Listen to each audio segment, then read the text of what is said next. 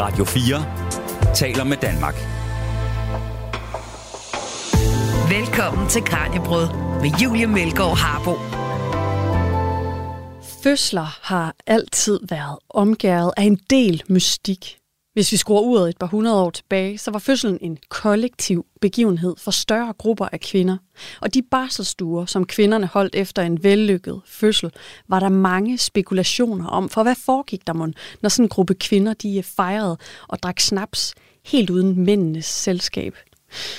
Også da de første fødsler så småt begynder at rykke ind på hospitalets fødeklinikker i 1800-tallet, så var der mysterier knyttet til fødslen. For her så man så store udbrud af barselsfeber, at helt op til hver anden fødende døde.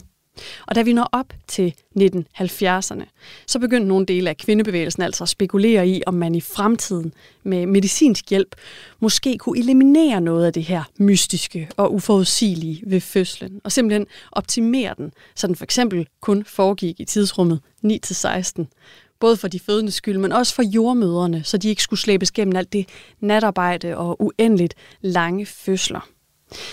Vi kigger nærmere på, hvordan fødsler har foregået gennem tiden. Lige fra kloge koner og hjemmefødsler til hvide kitler og hospitalets fødegange.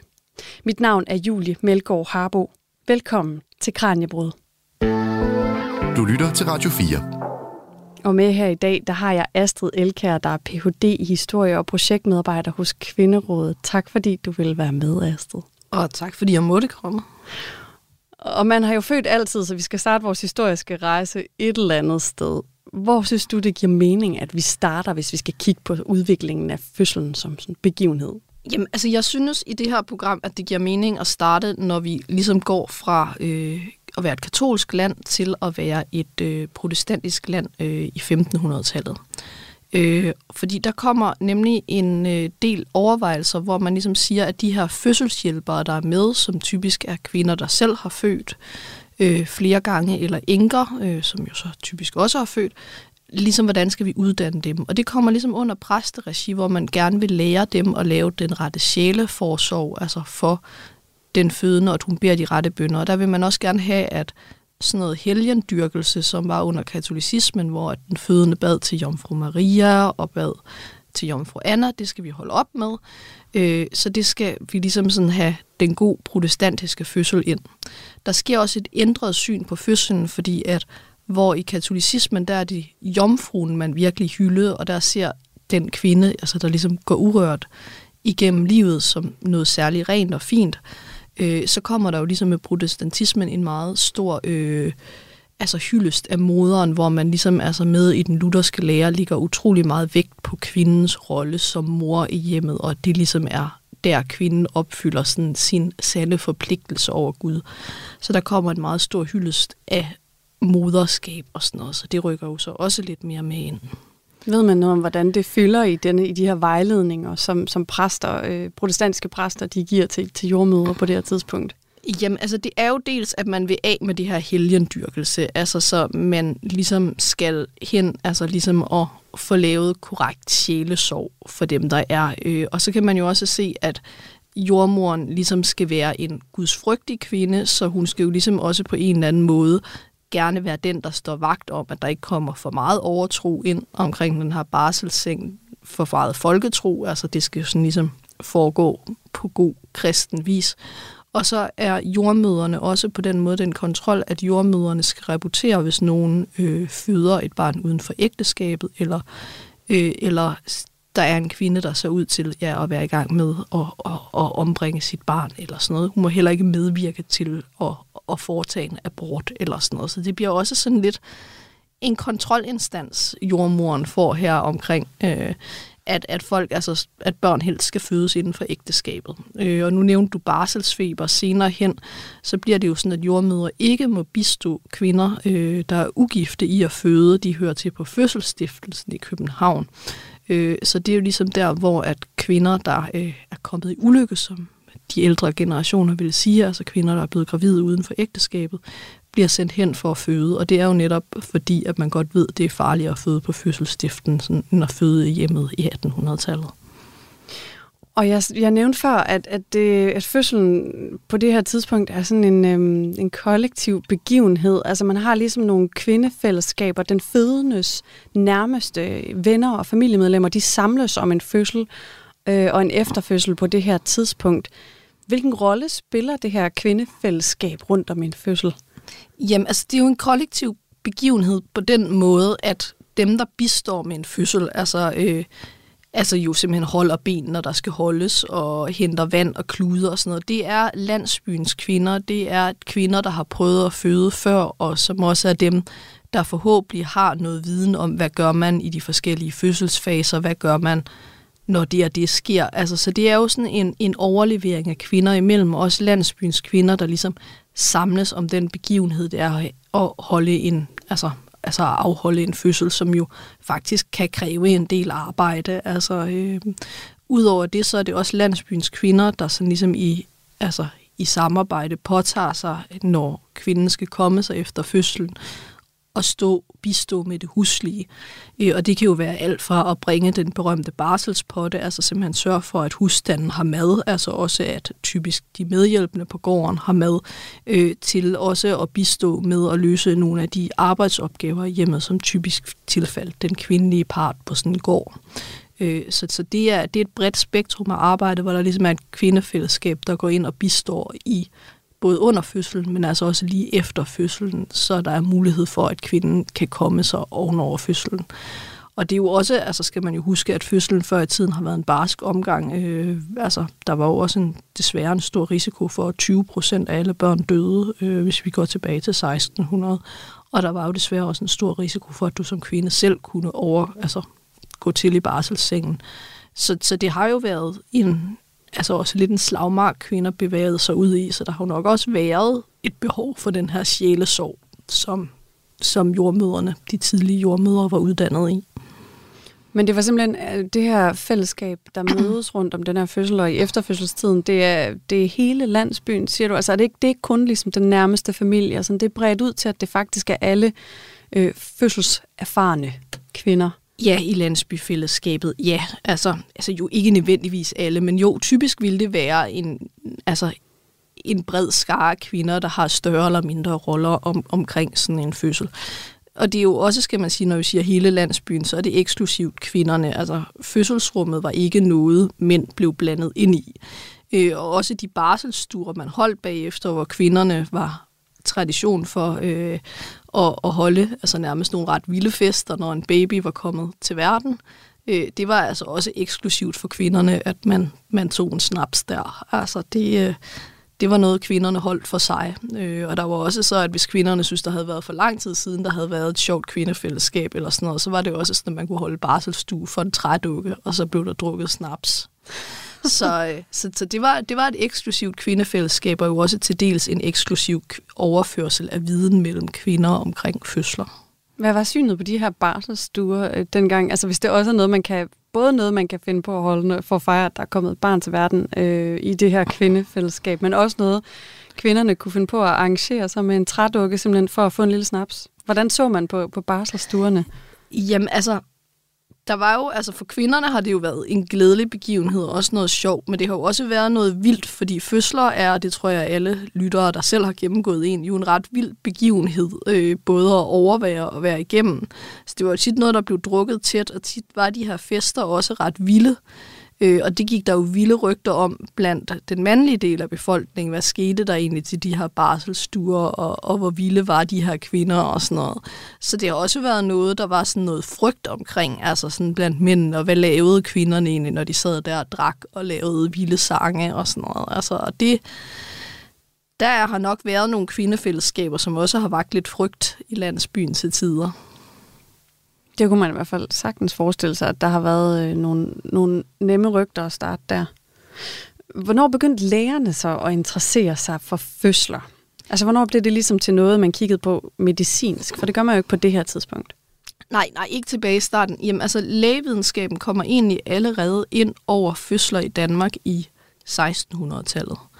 Øh, og i 1707 får vi en officiel jordmoruddannelse i altså i Danmark.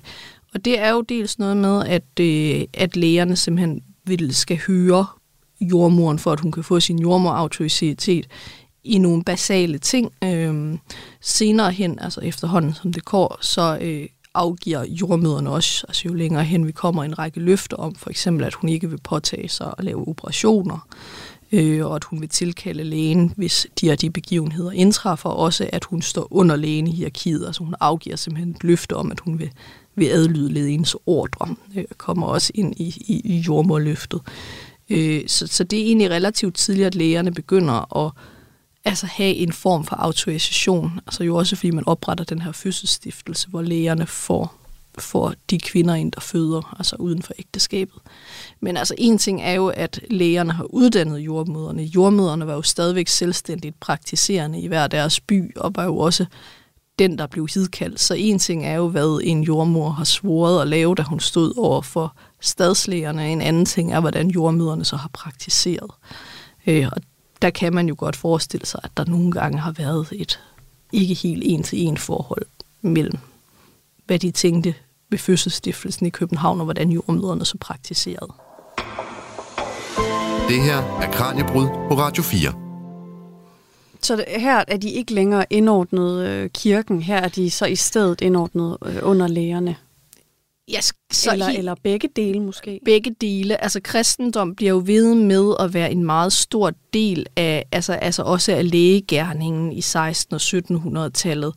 Øh, og for eksempel, altså, så er der jo stadigvæk de her altså meget kristne læger med, at jordmødre altså, skal reputere børn, der bliver født uden for ægteskabet, og man må ikke bistå med abort. Og, altså, så der er jo stadigvæk altså, nogle rigtig stærke kristne, altså etiske tanker omkring jordmorgærningen. Altså, så man kan ikke sige, at fordi lægevidenskaben kommer ind, går kristendommen ud.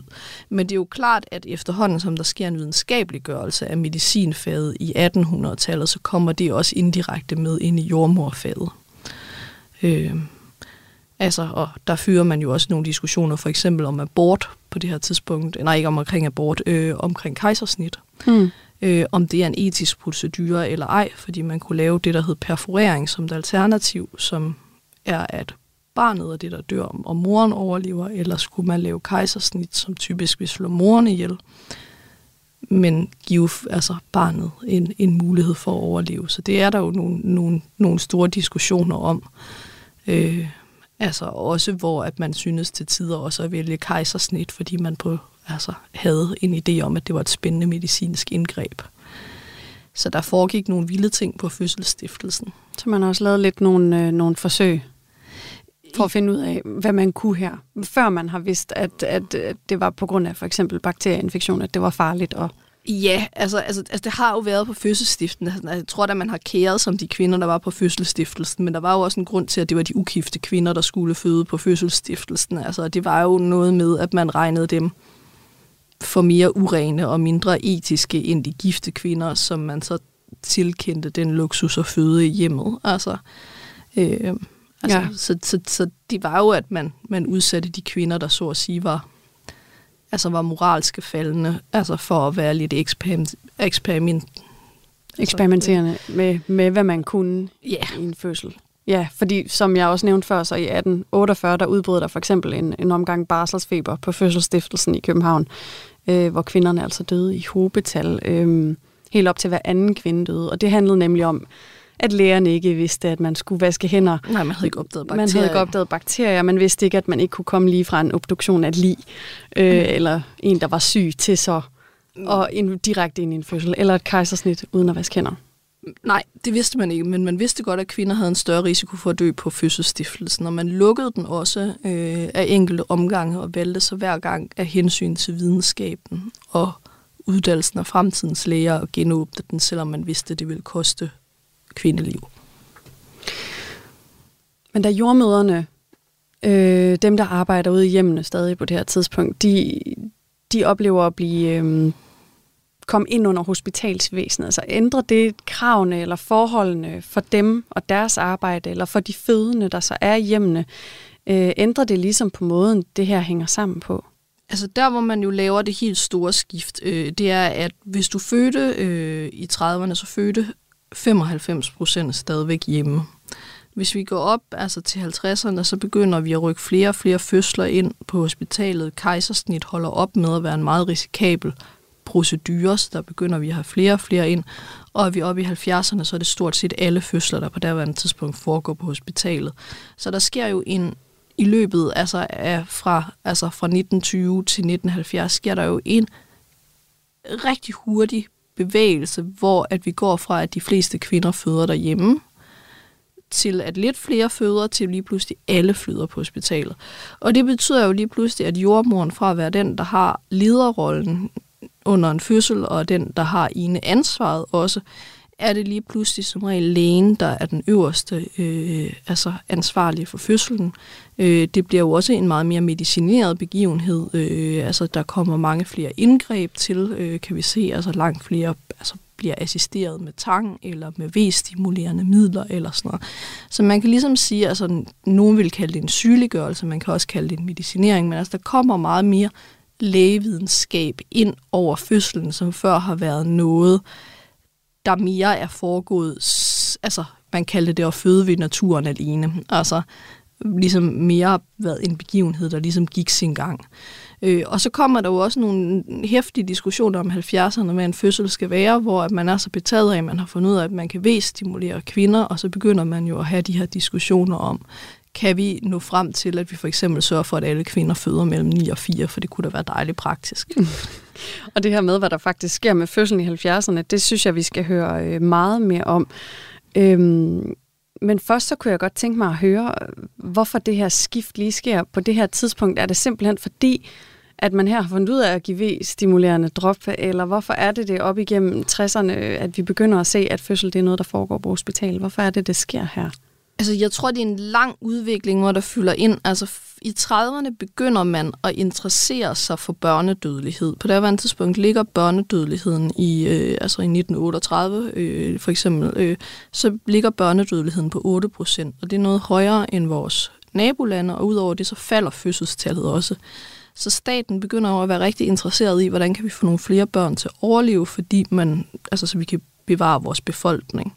Altså, så der kommer jo lige pludselig med, at staten bliver meget mere interesseret i kvinders fødsler og i børns sundhed. Altså, det er jo også til dels derfor, staten understøtter og indfører sådan noget som sundhedsplejerskeordningen. Men jo også derfor, man lægevidenskabeligt og, altså, begynder at have en større interesse for, hvordan får vi flere børn til at overleve, altså, og, og, og hvad kan man gøre med det. Øh, så, så jeg tror dels det er det, og så er det jo også noget med, at, at lægevidenskaben den flytter sig. Altså for eksempel, at man bliver i stand til at lave kejsersnit bedre og sådan noget.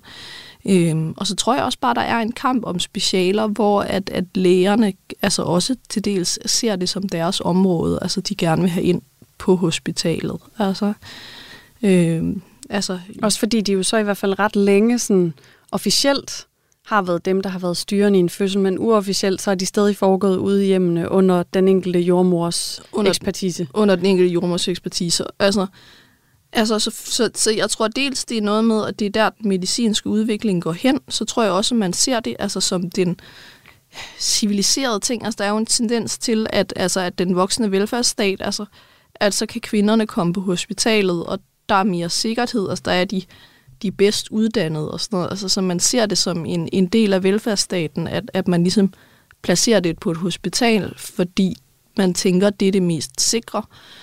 Øh, altså, og, og det er der, altså, der er mest kompetence til stede. Øh, og det er jo også igen noget af det, der så senere hen bliver diskussionen om fødslerne. Det er jo også, altså er fødslen primært en medicinsk begivenhed, eller er det en naturlig begivenhed? Og i starten, da du flytter fødslerne ind på hospitalet, så tænker man altså ikke nødvendigvis specielt meget med, hvordan kvinder har det med at føde på et hospital. Man kigger meget på det rent medicinsk, sikkerhedsmæssige i det, da man flytter det ind. Altså sådan noget som at have en behagelig fødestue, eller godt lys, eller sådan noget, altså sådan, som man kan tale om i dag. Det, det er altså ikke til stede.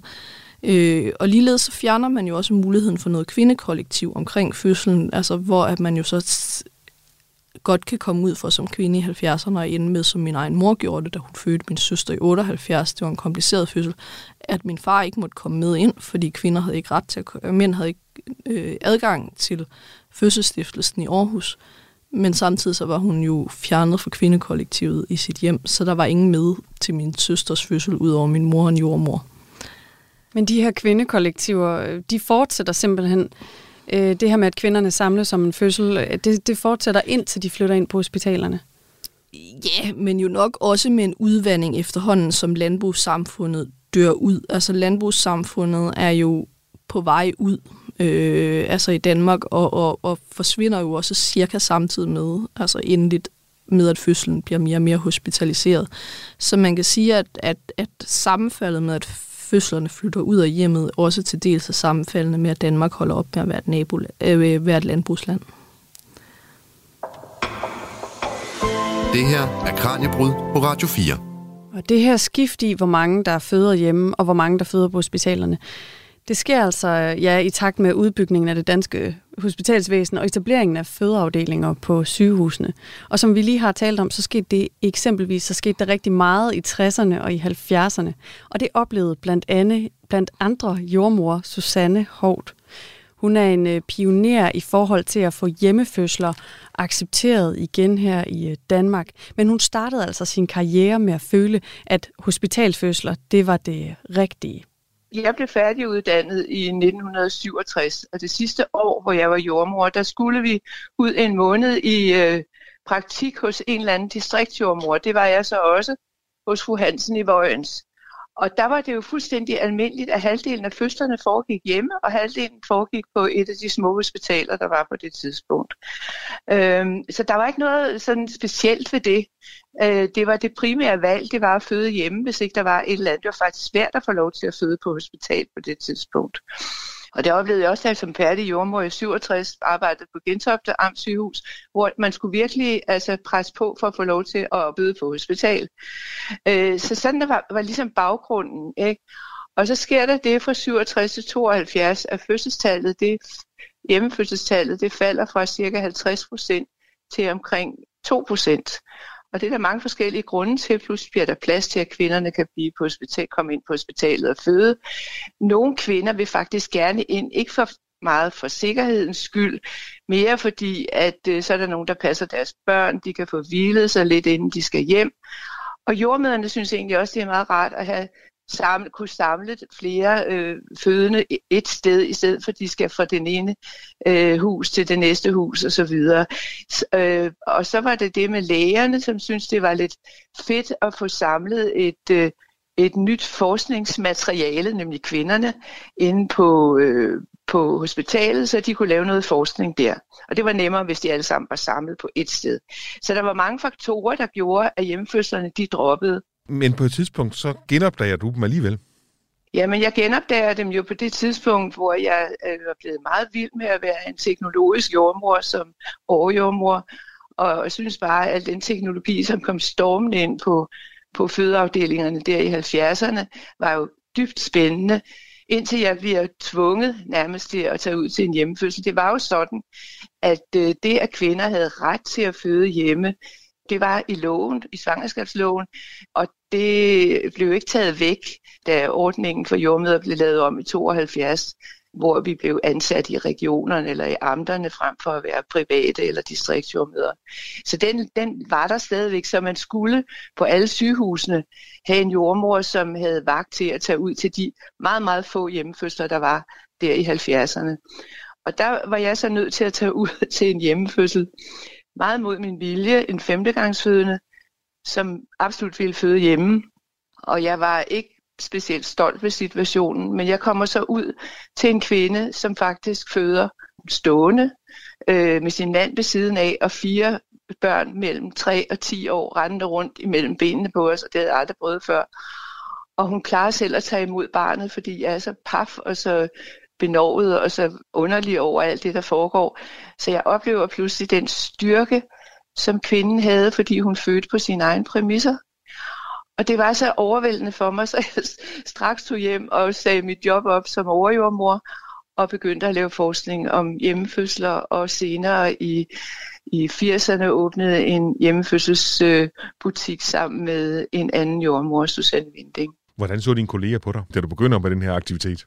Altså, øh, da vi lavede det der forskningsprojekt øh, tilbage i begyndelsen af, øh, i slutningen af 70'erne, begyndelsen af 80'erne, der var det meget sådan underligt og, og mærkeligt, øh, øh, fordi på det tidspunkt, så var der jo mange af de nye unge jordmøder, som aldrig havde prøvet at være ude til en hjemmefødsel, og som faktisk var bange for det. De følte sig usikre, de ville gerne have hospitalet øh, i nakken, når de, når de stod ved en fødsel.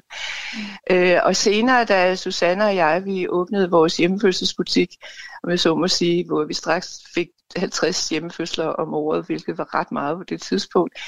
Øh, der var ikke en stor begejstring for det etablerede system. Altså, man mente, at det vi gjorde, det var uforsvarligt, og på Jordmorforeningen var heller ikke specielt begejstret, fordi vi var nødt til at tage penge for det, fordi vi kunne ikke få et system sat i gang inden for systemet. Altså vi kunne ikke blive offentligt ansat på den måde, som vi gerne ville. Vi ville kun have med hjemmefødsler at gøre, og det kunne ikke lade sig gøre inden for det offentlige system.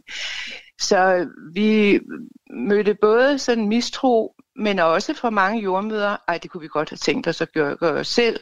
Et fantastisk, at I gør det, og så videre. Så der var sådan blandede reaktioner, vil jeg sige. Men hvordan synes du så, at man ser på hjemmefødsler nu her i nyere tid? Altså, er det i dag mere accepteret, end det var i, i dag i 70'erne? Ja, ja, meget langt. Altså, der er jo sket det så, at det at føde hjemme, det er jo blevet en mulighed for kvinder, og i dag er der jo områder, blandt andet på, på Sjælland, hvor der er 10-15 procent af kvinderne, der føder hjemme. Blandt andet fordi, øh, at traditionen der blev holdt øh, i gang af en, øh, en jordmor øh, oppe i, omkring Nykøbing øh, Sjælland, og så blev der oprettet en øh, Vestjyllands hjemmefødselsordning som en opfølgning af det. Og i dag er der hjemmefødselsjordmøder på hele Sjælland, undtagen i København og Lolland Falster. Øh, så det har bredt sig, og det er en, øh, en valgmulighed for kvinder, som ikke ønsker at føde på hospital. Og de følger jo op på det og evaluerer det og laver statistikker, som viser, at for en kvinde, der forventer en normal fødsel, er det mindst lige så sikkert at føde hjemme, som det er at føde på hospital. Det er der også lavet en hel del udenlandske undersøgelser, som viser. Så det vokser, altså lige så stille vokser det. Der er flere og flere, der vælger at føde hjemme. Og det er noget, man måske skal overveje, hvis man er på vej mod en normal fødsel? Ja, en hjemmefødsel, det vil jeg da helt klart sige. Men det, der er ved hjemmefødsler, er, at det skal først og fremmest være et tilvalg. Altså, kvinden skal ville hjemmefødslen. Det skal ikke være så meget et fravalg fra hvis man har haft en dårlig første fødsel på et hospital, øh, og sige, det, det gør jeg aldrig mere, ja, så er der kun en hjemmefødsel tilbage. Det bedste, det er faktisk et, et positivt tilvalg. Øh, men altså, det er en rigtig god mulighed, og jeg har været med til mange hjemmefødsler, og der er ret stor forskel på at være jordmor ved en hjemmefødsel øh, i forhold til øh, en hospitalsfødsel. Selvom der er mange hospitalsfødsler, der er dejlige og fine og, og, og så videre, så er der en anden ro, og det er på familiens egne præmisser, og manden han spiller jo i den grad en, en meget større støttende rolle, eller kan i hvert fald gøre det, ved en hjemmefødsel frem for på et hospital, hvor han jo er gæst, ikke? og det er kvinden jo sådan set også. Så det er en, der er en stor, stor forskel. Det fortalte jordmor Susanne Hov til Kranjebrøds reporter Kasper Fris.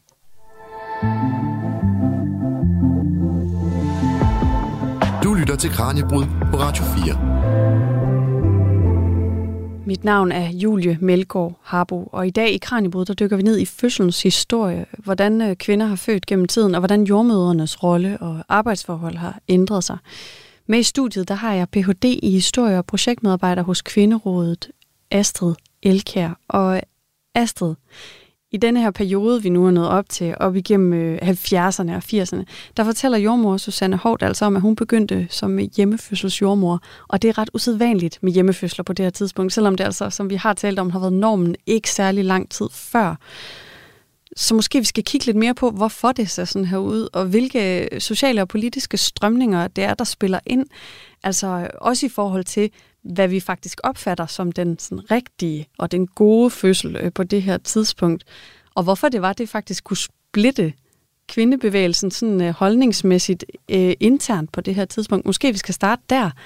Ja, fordi altså, det hun gjorde var jo også provokerende i, i et i et kvindepolitisk altså, øh, øje med. Altså, fordi der var jo en stor gruppe af kvinder, der jo ønskede at befri kvinderne fra altså at være linket til biologien.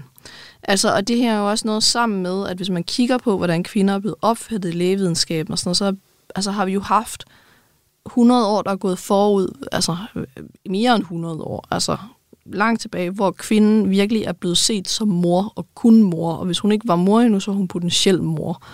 Og den rolle ønskede man jo virkelig at hive kvinderne ud af, og man ønskede jo også til dels derfor, altså også om på nogle måder endte man jo så også med at frasige sig sådan, for eksempel det, Susanne Hård taler om, altså sådan ligesom fødselens kraft og kvindelighedens kraft.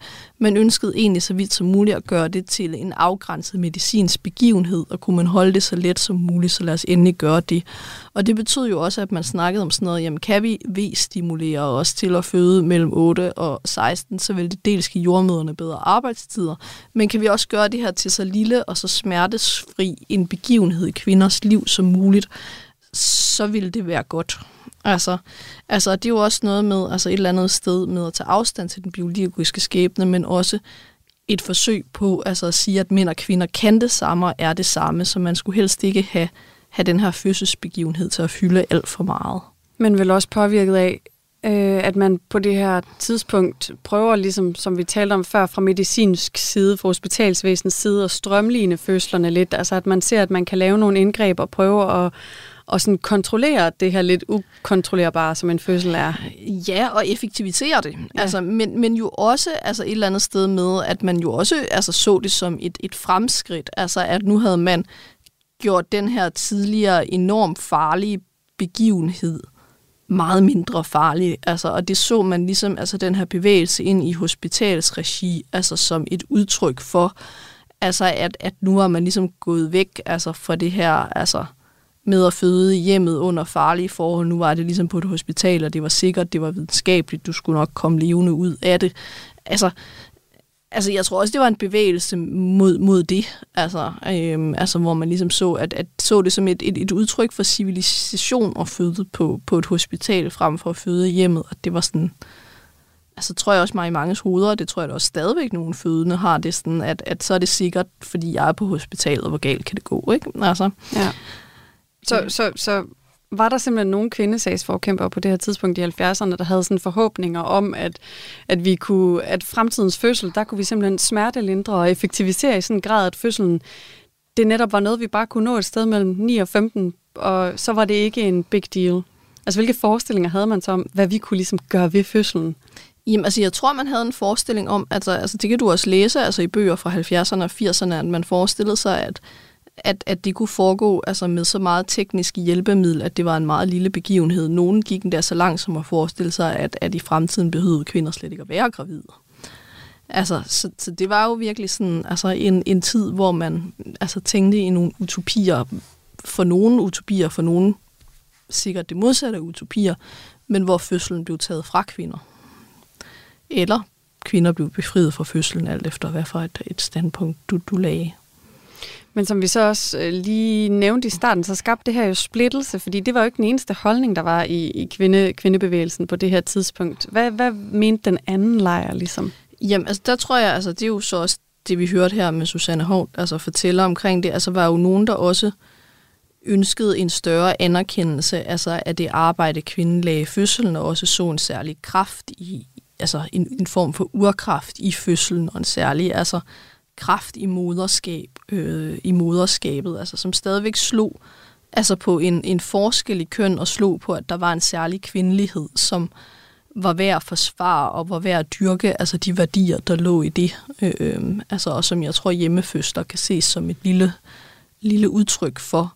Øh, og jo også var et eller andet sted, jo også var et oprør mod det, man så som en ret maskulin hospitalsverden. Altså på det her tidspunkt var læger alt overvejende mænd, og hvor man ligesom følte, at her var nogle mænd, der lige pludselig ville til at tæmme kvindekroppen, altså mm, på en måde, som de ikke brød sig om, altså hvor at de ønskede altså stadig at give kvindekroppen plads til at være vild og ustyrlig, og også øh, altså en, en afstandstagen mod det, man fandt var klassisk medicinsk til dels tendens til at sygeliggøre altså naturlige ting ved kvindekroppen, og sygeliggøre mange naturlige tilstande ved kvinde, og dermed ikke behandle dem med den respekt, man, man synes, kvindekroppen havde fortjent. Ja, hvor, kvinden, hvor argumentet ligesom er, at kvinden øh, har den ultimative autoritet over sin egen krop her, og hvis man lægger fødslen over i hænderne på lægerne, så afgiver man ligesom så afgiver man autoritet. afgiver man autoriteten, og også at naturlige ting bliver sygeliggjort. Altså, de var jo også, altså, der kom jo også, altså, vi skal også huske, at vi er i en periode, hvor der også kommer sådan noget som kvinde kendt din krop og sådan noget,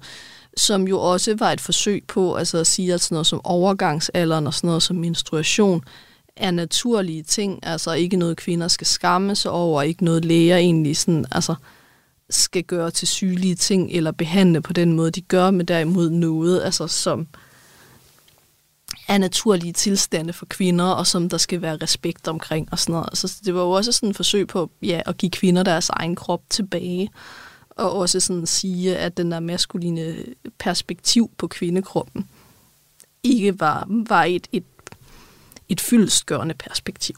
Mm. Ja, og jeg tænker, jeg kommer her til at tænke på, hvad mandens rolle på det her tidspunkt er, for vi har jo talt om, at tidligere, i, i mange, mange, mange år, der havde man det her kvindefællesskab rundt om fødsel og i efterfødselstiden. Så kom man ind på hospitalerne, og øh, så forsvandt det her kvindefællesskab rundt om fødslen. Men det var jo ikke fordi, som du sagde, nævnt før, i forhold til for eksempel din mors fødsel, en far var ikke inviteret ind på fødestuen af den grund. Eller hvordan, hvornår bliver fædrene inviteret ind i fødslen? Jamen, altså det er jo noget, der så begynder at komme en kamp om, fordi skal fædrene så rykke ind på fødestuen? Og det er jo også noget, at det var jo især kvinderollen, der var til debat, debat i 70'erne, men det begyndte jo også at være manderollen. Øh, og der kommer jo så, at man i 70'erne begynder at se, skal vi også have en ny manderolle, hvor at far altså, altså også bliver en mere primær del af det lille barns liv, og derfor også skal med til fødslen. Øh, begynder også at være noget, man diskuterer her i 70'erne. Men det er jo noget, der tager lang tid, før man får diskuteret det færdigt, og til dags dato er der jo stadigvæk rigtig mange fødesteder i det danske rige, hvor du som far ikke kan overnatte med mor og barn, men er nødt til at tage hjem. Så det er jo en bevægelse, man kan sige, hvor et far kommet ind som en del af fødslen, vi stadigvæk måske er lidt i gang med at foretage. Øh. Ja, jeg kan da huske ved min fødsel, at da vi var på forældreafsnittet, der øh, skulle min kæreste i hvert fald ned og købe alt sin egen mad og så videre, mens der jo ligesom er stillet til rådighed til, til moren. Men øh, vi skulle lige være indlagt et par dage med vores, vores dreng. Der var ikke tænkt på, at der var en far i billedet. Der var ikke ligesom nogen seng op ved børneafdelingen til faren. Der er ligesom stadig kun tænkt i mor der er stadig kun tænkt i mor. Der er jo mange, altså, altså det kan man jo også se, altså det tror jeg også mange, mange lyttere derude ved, ved, at meget kommunikation også primært foregår til mor, selvom at man egentlig er to forældre. Og man kan jo også stadigvæk altså, se, at der er en diskussion om, er far en ligeværdig omsorgsperson i barnets første leveår, eller er det stadigvæk mor, der er den primære? Og det kan man jo også se med, at der har været delte holdninger til, at vi nu har lavet en øremærket, en større øremærket del af barslen øh, til mændene. Altså, det splitter virkelig vandene.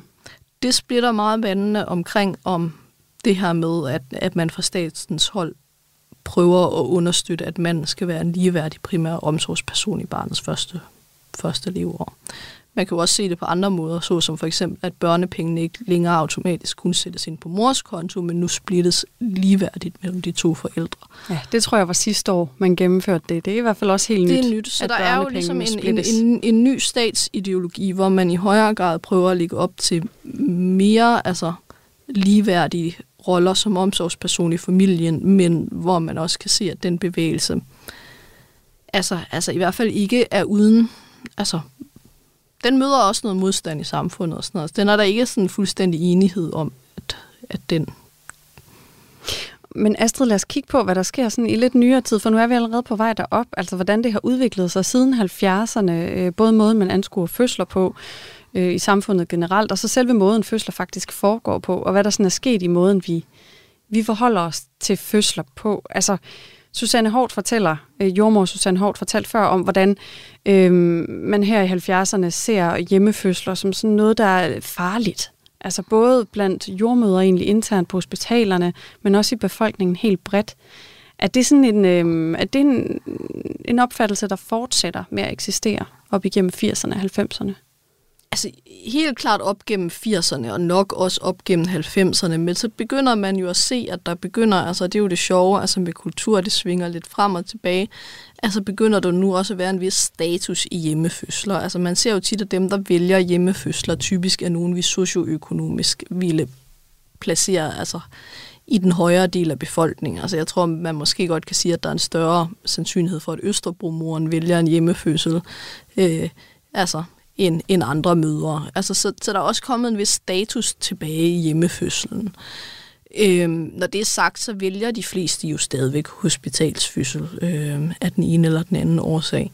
Øh, og så er der jo også kommet noget nyt ind over altså fødselsproblematikken, og det er jo, man må sige, at forholdene på fødegangene i Danmark ikke er, hvor man ønsker, de skal være i, i et velfærdssamfund. Altså, det er, øh, altså, der er stor, stor jordmormangel øh, i langt, langt de fleste regioner.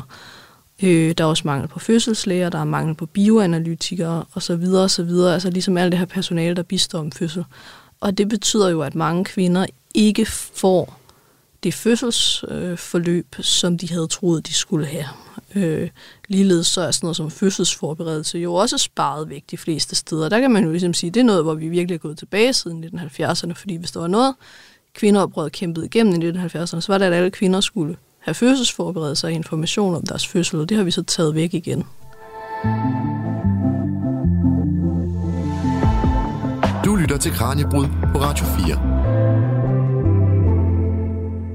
Hvordan ændrede det ligesom jordmorernes øh, arbejdsgang? Altså, jeg tænker ikke kun på begivenheden for den fødende, men også for jordmødrene sådan generelt set, at det, at det var noget, der lige pludselig foregik på hospitalerne, og ikke i hjemmet øh, med, med de her, det her kvindefællesskab rundt om sig. Altså, hvordan ser det anderledes ud, når altså, man arbejder altså, som fødselshjælper?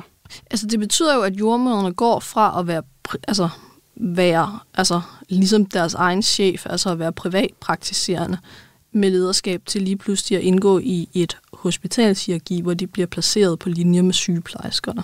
Og det vil sige under lægen. Øh, og altså, det har jo blandt andet den betydning, at jordmøderne sådan set ikke er særlig godt lønnet, altså, i, altså jævnført deres, deres uddannelsesniveau, altså fordi de ligesom, altså ligesom sygeplejerskerne ligger placeret altså som et, et, et, et, et lavere omsorgsfag. Øhm, altså, så tror jeg, at mange jordmøder i dag vil sige, at, at fødsler er et hårdt område med meget natarbejde. Øh, mange jordmøder stopper ret hurtigt efter endt uddannelse. Jeg tror, at sidst jeg tjekkede, så er der mange, der stopper allerede efter kun at have været praktiserende i tre år.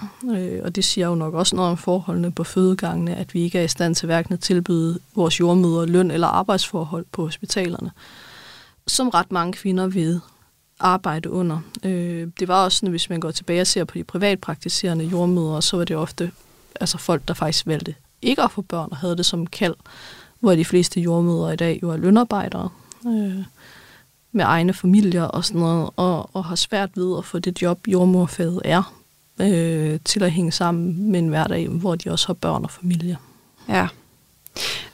Og det er så, hvordan jord, jordmoren er stillet i det her. Men hvad med den fødende? Hvordan ser det ud i forhold til fortiden? Fordi vi har talt om det her med det her fællesskab af kvinder af landsbyen, eller af familier nærmeste, da vi kommer lidt, lidt længere op i tiden, der ligesom samler sig og hjælper både under fødslen, men også rigtig meget efter en fødsel, altså med det her med madlavning og altså husarbejde, og holde hus og tage sig af øh, de søskende, til den nyfødte, som, som den fødende så har færre kræfter til? Altså, hvordan ser billedet typisk ud, når vi tænker fødsel og efterfødsel i dag, i forhold til det her billede, vi har? Jamen, altså, så er det jo en kernefamilie begivenhed, hvor at det jo tit falder på den helt nære kernefamilie, som hedder mor og far. Øh, og så er der jo nogen, der er så privilegerede, at de har nogle forældre, eller altså nogle forældre, som altså barn, det nye barns bedste forældre, som gerne vil bistå. Men ellers så er det jo tit noget, der tilfalder kernefamilien. Og Der er jo også rigtig mange, og det er jo også noget, man har set en bølge af litteratur, der belyser, rigtig mange kvinder, der faktisk oplever at være ensomme under deres barsel, og føle, at de står meget alene med vasketøj og babygylp. Altså, og at det er en meget ensom oplevelse også at blive mor.